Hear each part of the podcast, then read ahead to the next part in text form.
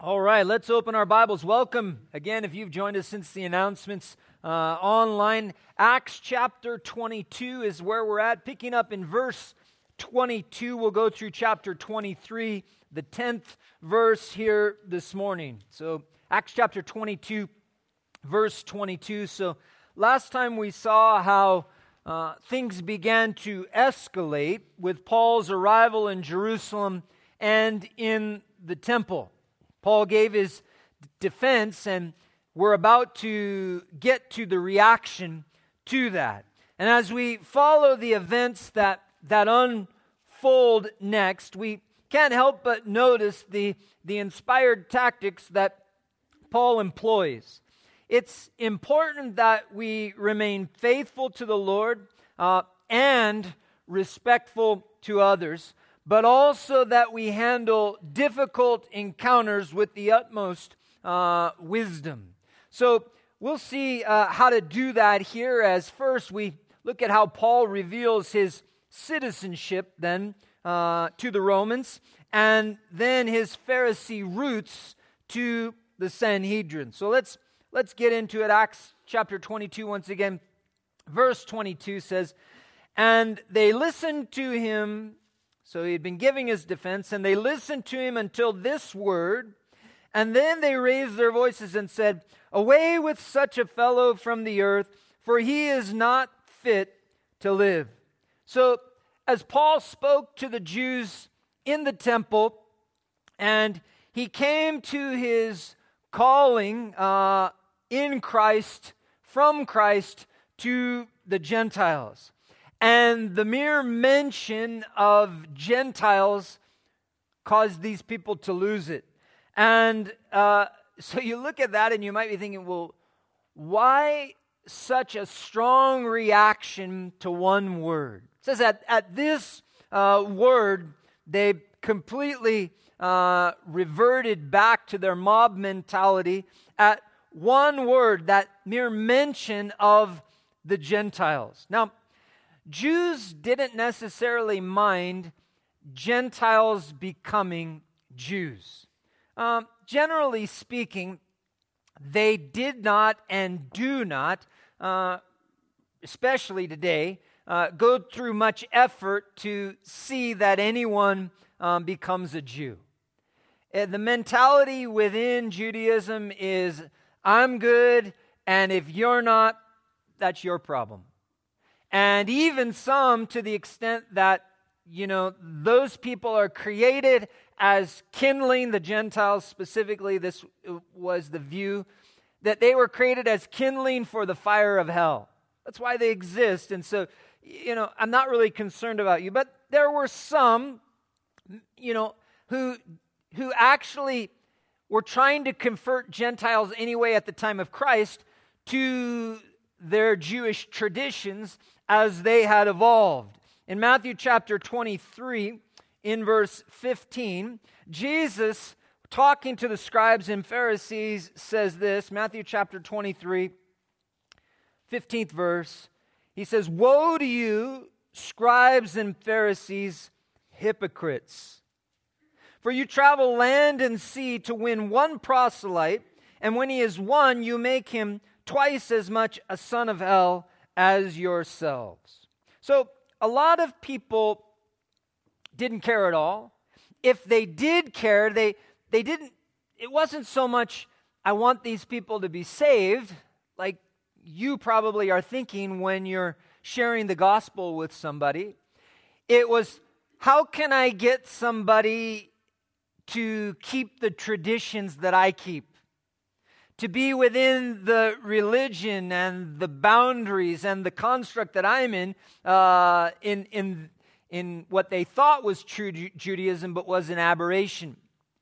So when Paul mentions the Gentiles, what, what upset them was not the implication, you know, uh, of Gentiles being converted so much. They would have been fine if Paul was out there trying to convert Gentiles to their aberrant brand of Judaism. What upset them was the implication that Gentiles didn't need to convert uh, to Judaism, uh, but that they needed to convert. They needed, in other words, to receive Christ as their Savior. And if they did, then so did the Jews. And the Jews and Gentiles then are on equal footing, and they didn't like that because they had a, a, superiority complex to everybody else in the world because of their religion. It was, it was all manufactured in their mind. It wasn't real, but that's how they saw it. There's us, and then there's everybody else way down here. And now the gospel said, no, everybody, including you religious people who thought you were saved but were not, you all are lost. You all need Jesus Christ. You're all equally saved in Christ. You're all equally lost without Jesus Christ. And that was the whole problem that they had with the gospel. That they had with the gospel, particularly why they got mad, particularly when the gospel was being preached to Gentiles. Because you see, religious and moral people don't like to be lumped with the riffraff. You know what I'm saying? Don't, in, don't lump me with those people over there. I'm up here. You don't understand. The, you don't understand what I know. You don't understand what I do and how religious I am. I'm not like those people. It's kind of like the Pharisee in the temple, right? God, I thank you that I'm not like this guy over here. I fast and, you know, I do all of these things. I'm, I'm, don't lump me with them. But Paul, through the truth of the gospel, was really lumping us all together. There's no difference between any of us. We're all lost without Christ, and we're saved only through Jesus Christ. We are all the same. And in their religion, they had a different idea. It made them very angry. And the truth is that they were no better than the Gentiles without Jesus Christ. Verse 23 As they cried out, and they tore their clothes and threw dust in the air, the commander ordered him to be brought into the barracks and said that he should be examined under scourging so that he might know why they shouted so against him. Paul was, uh, as we looked at last time, Paul's language skills opened a lot of doors for him. Paul uh, spoke Greek, uh, spoke and wrote Greek, obviously uh, Hebrew, perhaps Aramaic. A lot of people think that when Paul preached here uh, on the steps of the Antonia fortress to the Jews in the temple, that he spoke Aramaic. Um, and back in chapter uh, or verse 2 of chapter 22 here, it says that he spoke in the Hebrew language. So the question is, what was the Hebrew language at that time? We talked about it. A lot of scholars believe that it was Aramaic, which is uh, a very similar uh, dialect of the Semitic languages. Um, and it's possible that they spoke Aramaic. The argument is, is that Aramaic was spoken by the common people and that Hebrew was spoken by the priests. Uh, and but uh, I will just share with you this as I've gone in search of the origins and the validity of that argument um, that it seems like it's one of those things that someone smart somewhere started saying and everybody started repeating it. There just isn't, there's, you know, it's quite possible that actually they just spoke Hebrew, that everybody spoke Hebrew, but that they probably also understood Aramaic. So it's difficult to say what the Hebrew language is, but for sure Paul wasn't speaking Greek here because the, the or, or, even Latin. Paul probably spoke Greek, Latin, uh, Hebrew, Aramaic, um, you know, lots of languages. Like most people in the world today, uh, what do you call someone who only speaks one language? An American. Uh, everybody else in the world speaks lots of languages right? And so Paul and, and people in this part of the world, particularly if they were doing business, um, spiritual business in this case, uh, they had to be skilled. And so Paul was speaking in a language, the language of the people, but the tribune, the Roman tribune, didn't understand what he was saying. And so he knew that the people were upset, but he didn't exactly know why they were upset. And so he needs to find out. And so uh, they bind Paul, verse 25, and uh, they bound him with thongs. And Paul said to the centurion who stood by, so they're, they bound him and they're, they're getting ready to scourge him. And Paul, at that time, plays this card. He says, is it lawful for you to scourge a man who is a Roman and uncondemned? Paul was a smart man. You know, he didn't play this card yet. He'd already had conversations with the with, with the tribune and and and so he uh, he didn't reveal that because he realized okay there's a he it's not like he didn't know it was a decision that he made when he decided to, to share that information. Paul was a, a, a smart individual, and uh, he knew when to say certain things and when not to say certain things. And that's kind of one of the, the things that we learn in life is, is that, you know, we don't have to share everything that we know uh, right when we know it right? And, and uh, as it becomes available, because there are times and places, um, particularly when you're dealing with difficult, intense situations, there are times and places to share certain things. And so, Paul, at this moment, exactly this moment, decides that it's time to reveal his citizenship. And that's because under Roman law, it was a very serious offense to scourge uh, or to even bind a citizen whose guilt had not been established through a trial. And so the, the uh, commander, the, the tribune, and the centurion that we saw previously uh, could both lose not only their uh, rank, their jobs, but even their lives if they did so. And so when the centurion heard that, he went and told the commander, saying, Take care what you do, for this man is a Roman. And then the commander came and said to him, Tell me, are you a Roman? And he said, Yes. And the commander answered, With a large sum I obtained this citizenship. And Paul said, But I was born a citizen. So as he's having this conversation, they didn't you know, uh, other than other uh, Romans, um, and even a lot of them weren't citizens, even the soldiers under their care, not all of them had, in fact, most of them were not citizens.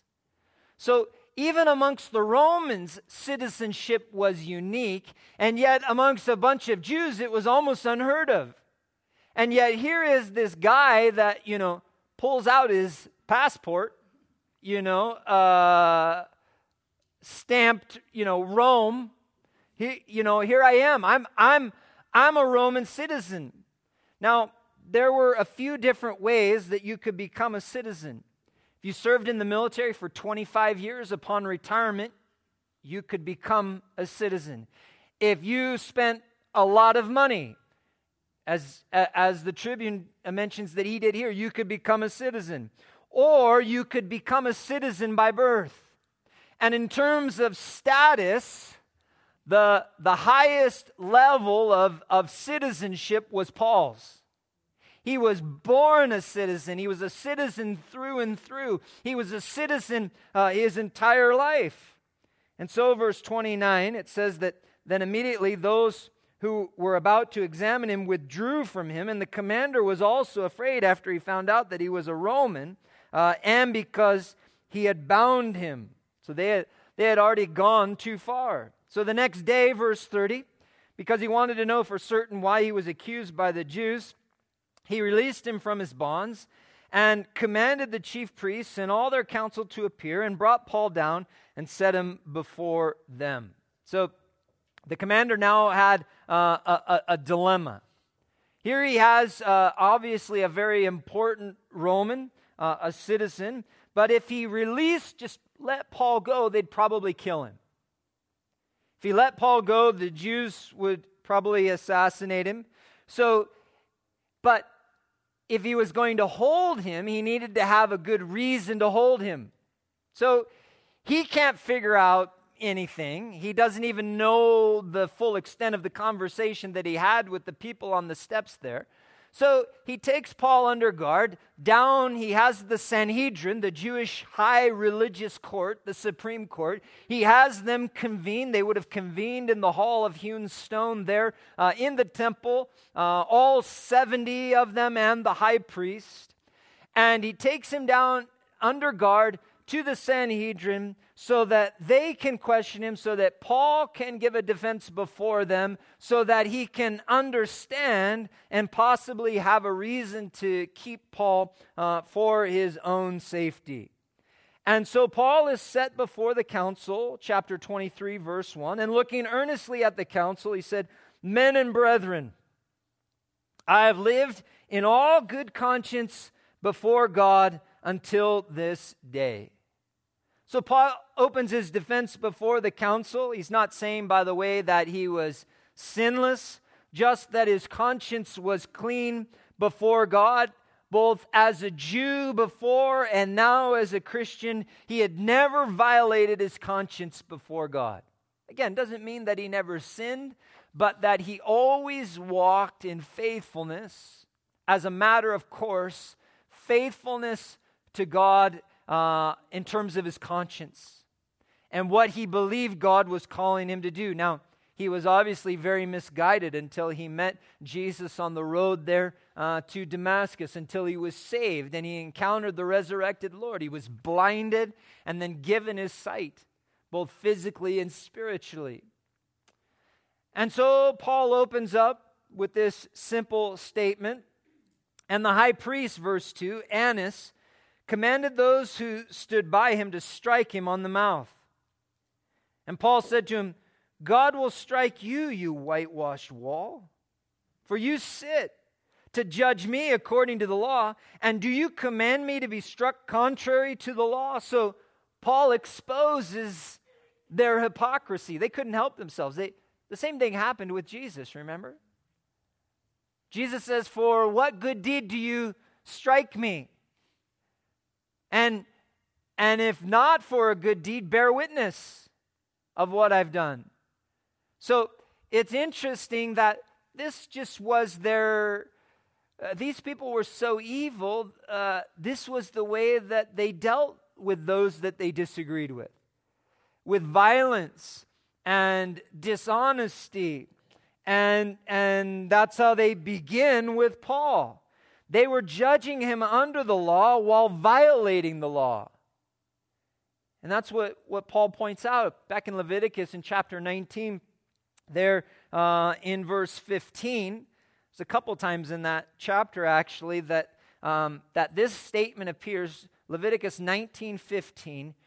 You shall do no injustice in judgment.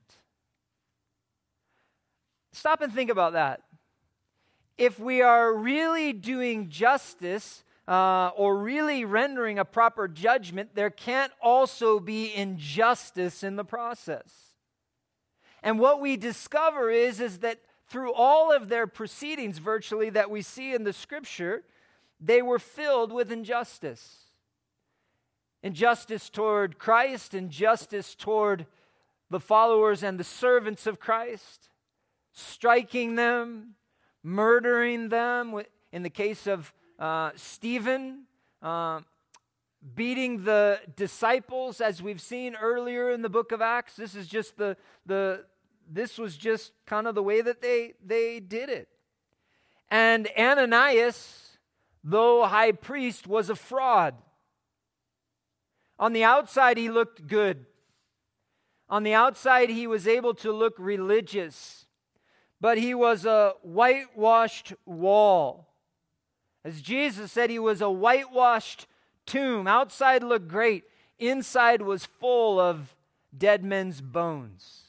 What a, what a picture that is. We should carry that picture with us always to be sure to avoid it. Not to look good on the outside, you know, people to think that that they're uh, religious or but really inside there's all kinds of you know garbage and so forth. Kind of like a house you know you go by it and the outside the yard looks good. Grass is green and everything. But inside it's like a bad episode of hoarders buried alive. You know garbage and junk everywhere. And a lot of people, that's exactly who they are, spiritually speaking. They have a Bible, you know. People may know that they're they claim to be Christians, and you know they may even have a you know some kind of sticker on their car that's you know indicating such or uh, at least some sort of values or whatever. They're trying to give this impression. They, they come to church, you know, and, and, and maybe they volunteer and they teach uh, for a while. And then, you know, the Lord blows the lid off and, and you see what's really in the pot and, and, you see what's there, and it's not particularly pleasant, and, and you realize they've been playing you. And, and they've been playing themselves a lot of times. Not just deceiving everybody around them, but a lot of times deceiving themselves. I think that that's probably one of the greatest deceptions of hypocrisy and, and you know, Phariseeism and these other types of things is the self deception. After a while, they even start to think they're pretty good. And that was the high priest. He, he was a fraud. Paul says, You're a whitewashed wall. Religion might provide a position, religion might even give you a certain perception amongst people. But religion itself cannot change your heart or save you. And true salvation doesn't work from the outside in, but from the inside out. It starts here and it spreads to everything that you are. It transforms everything you, that you are. In fact, when it's true, the opposite is actually what I've noticed. I've noticed a lot of people that they're kind of rough on the outside. It's anything but whitewashed, but their heart is right especially if they're newer believers. You know, they haven't been a believer too long. Their heart is right. The Lord's still working on the outside, He's still bringing it up to code spiritually. He, he's fixing everything that we broke, that we ruined.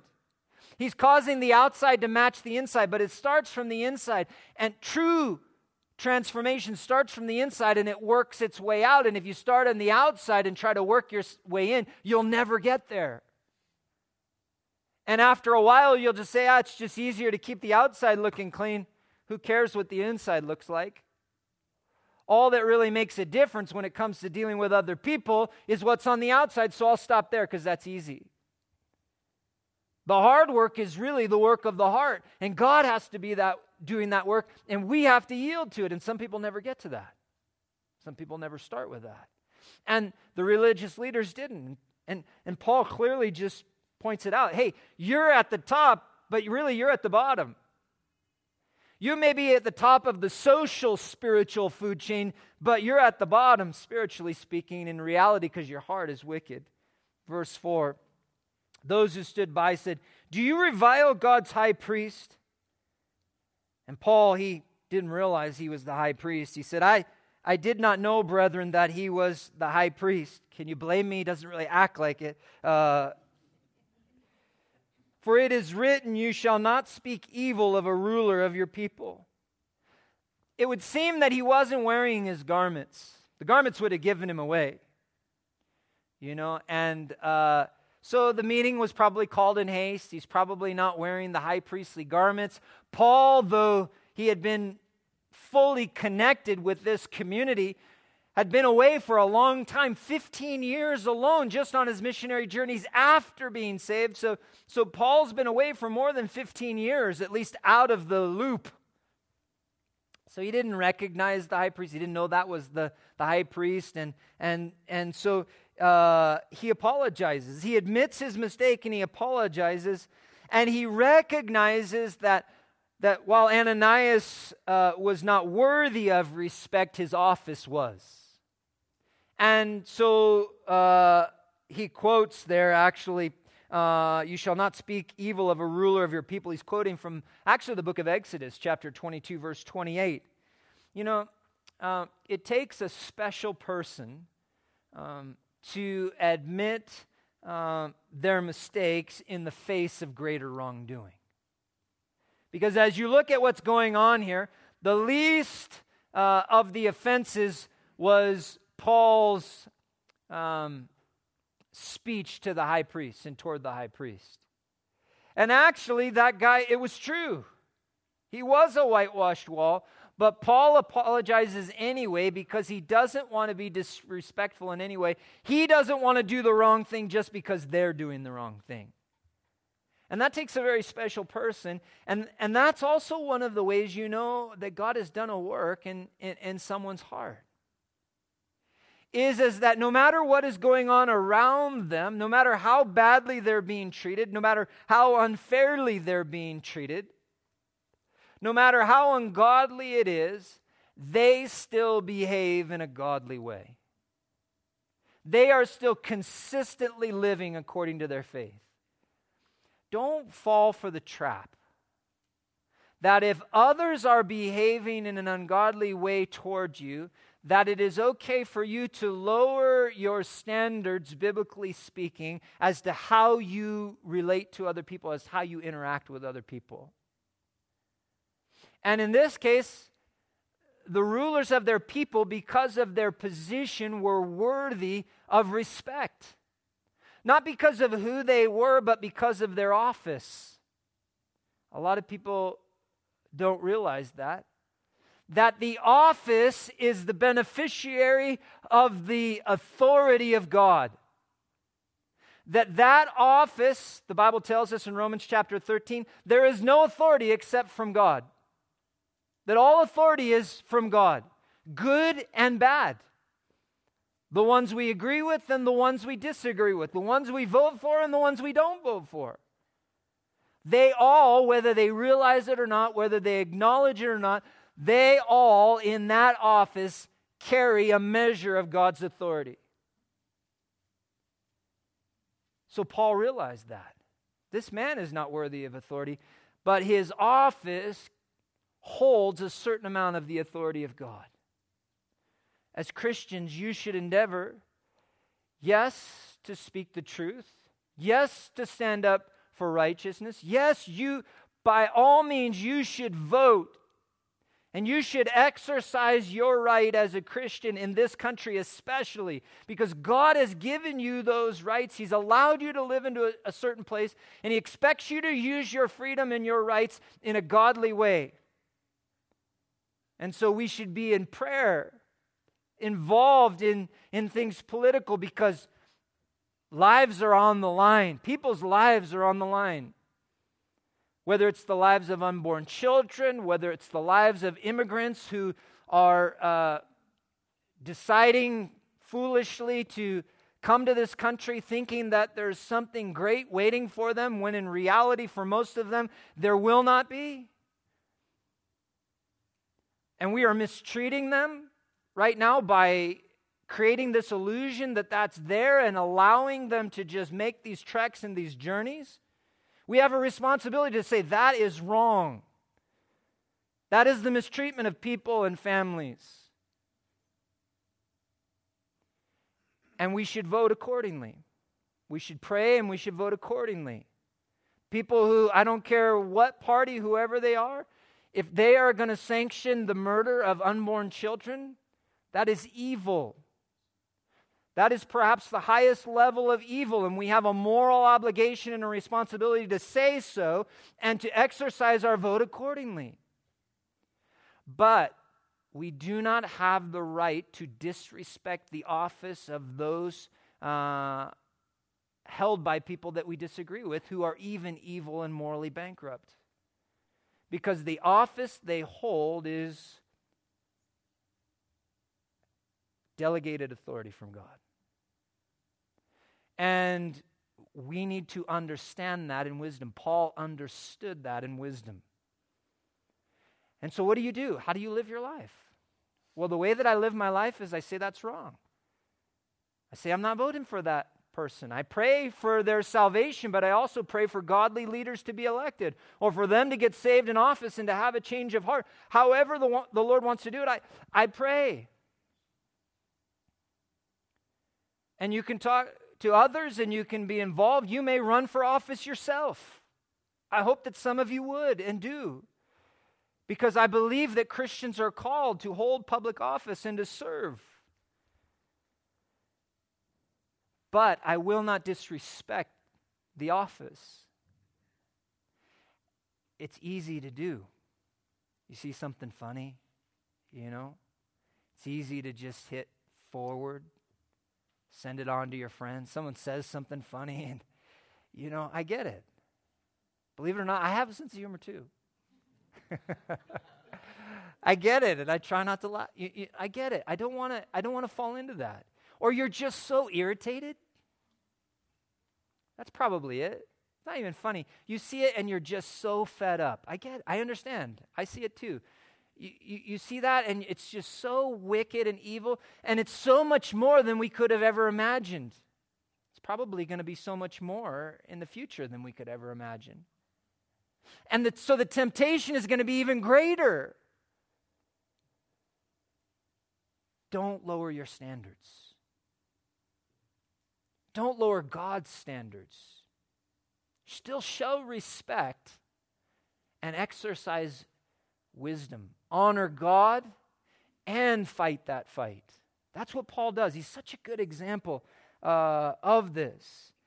And so he's there and he's before them, verse 6. And when Paul perceived that one part were Sadducees, the other part Pharisees, so this body was a divided body. Part of them were of the sect of the Pharisees, the other were Sadducees. The high priest, the priesthood in general, that whole gang, they were Sadducees. The, the rest of them, the scribes and a lot of the teachers and the rabbis, they were Pharisees. They were the Pharisees were the conservatives in their way. The Sadducees were the liberals. And so it was a divided body, and he cried out in the council, Men and brethren, I am a Pharisee, the son of a Pharisee. Concerning the hope and resurrection of the dead, I am being judged. So Paul is sitting here and he's looking at this whole thing going on, and he says, You know what? Justice is not going to be served in this court. So, he makes a practical and tactical decision in order to end the proceedings and move on. He knew it's always been this way Pharisees and Sadducees. The Pharisees, the conservatives, they believed in resurrection. They believed in the afterlife. They believed in the spiritual realm everything needed to be dotted and crossed and, and meticulously, you know,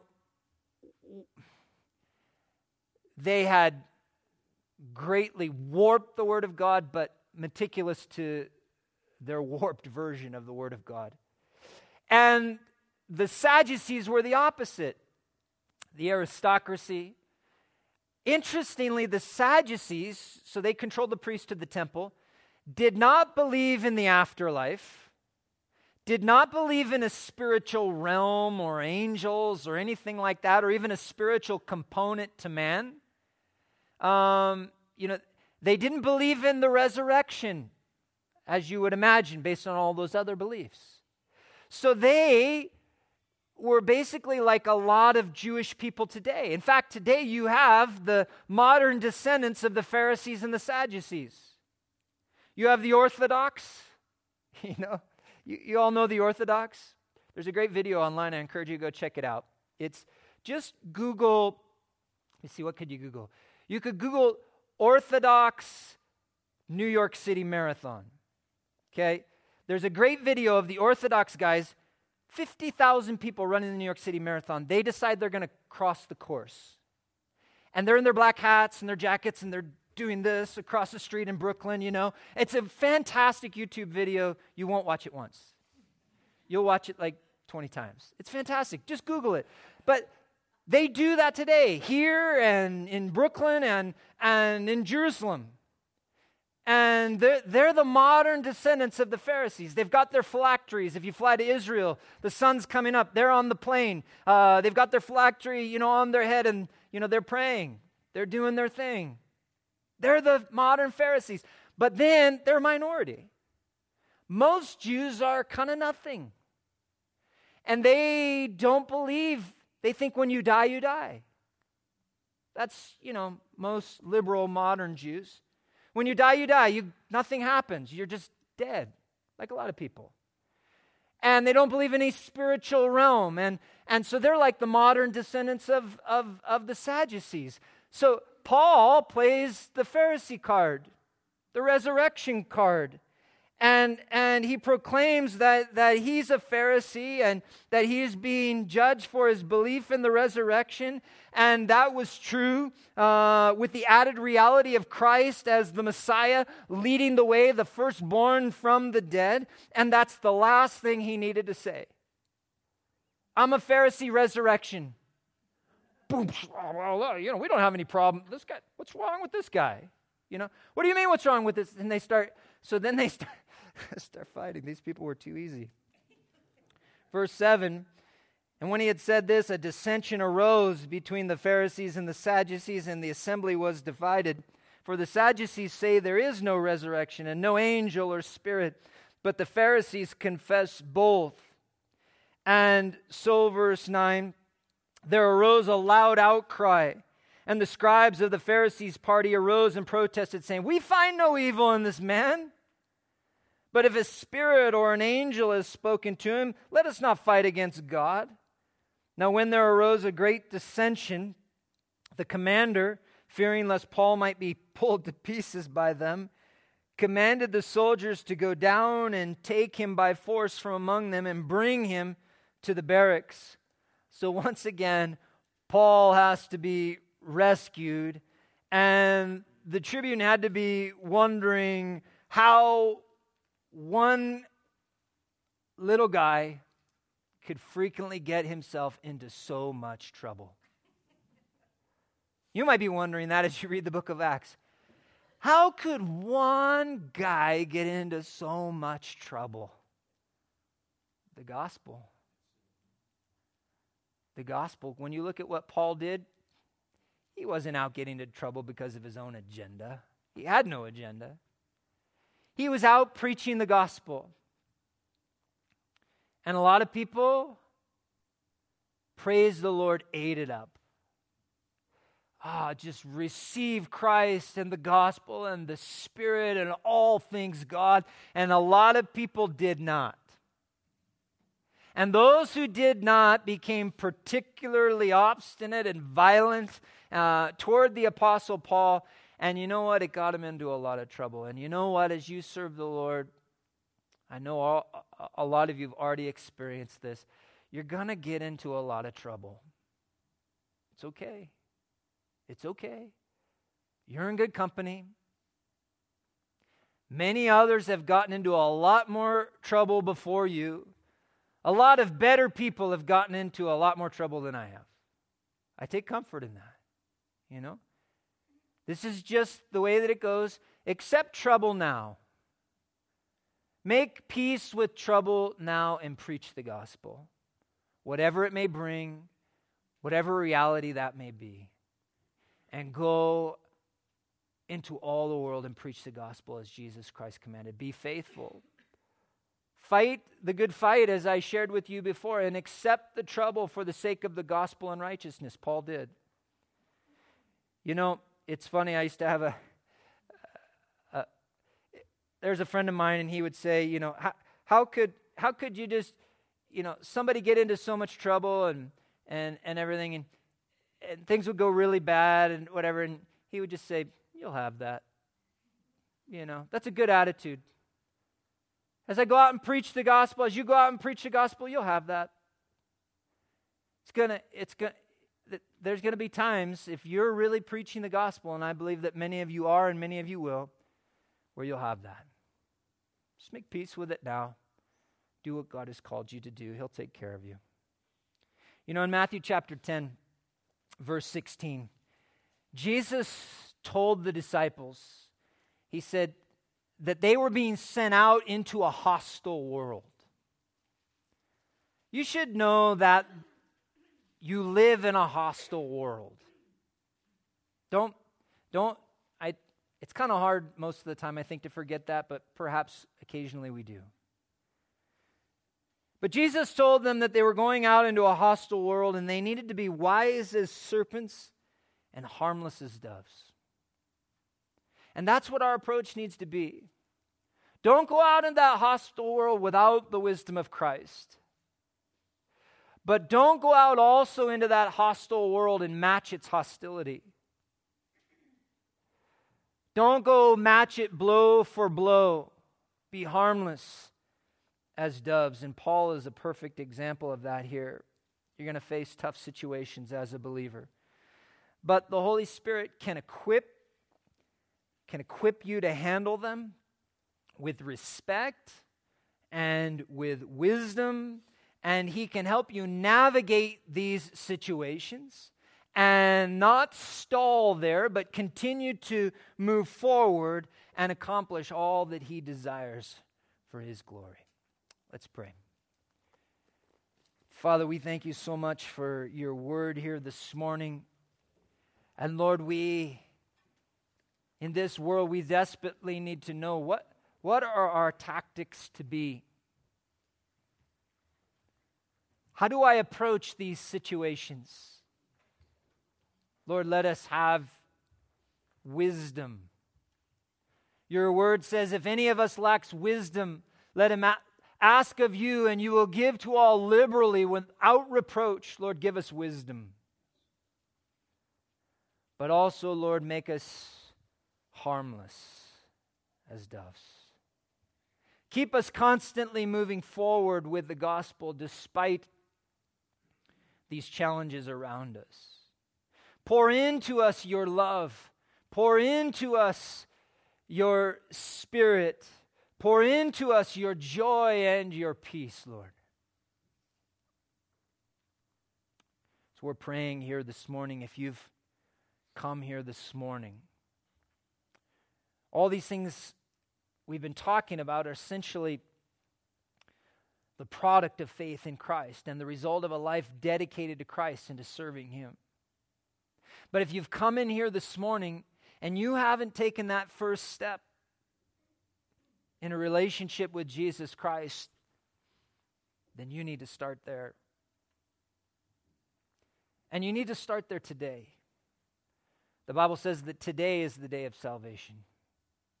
And if you've come in here this morning and God has been working in your heart in this place, hopefully He's been confirming to you that, first of all, like the rest of us, you're a sinner. That you were born in sin, and that there's nothing you can do personally on your own apart, uh, about your sin, but that God did everything for you that he sent his son Jesus Christ to die on the cross for you, to bear your sins, to bleed for your sins, to purge you of your unrighteousness, and to reconcile you to God. You can't do it without him. He is the only way. And if you come here this morning and, and you haven't taken a step, the step, to place your faith and trust in Jesus Christ, you need to. It is the most important step you can take in life. Everything else is important, yes, but flows out of that. And if you want to know that you'll spend an eternity with God in heaven, in eternity, and not apart from God, paying for your own sins in hell, you need to surrender your life to Christ. And I'd like to do that with you this morning. I'd like to pray with you this morning and lead you in a prayer. And I'd like you to know that if you do, if you surrender your life to Him, He'll receive you, He'll hear you. If you'd like to join me this morning, I just invite you right now, wherever you're sitting, you can raise your hand and we're going to pray together as we close. But if you haven't, please take this opportunity. Please don't be afraid to take this opportunity. You should be afraid not to. But you slip up your hand this morning, we'll pray together.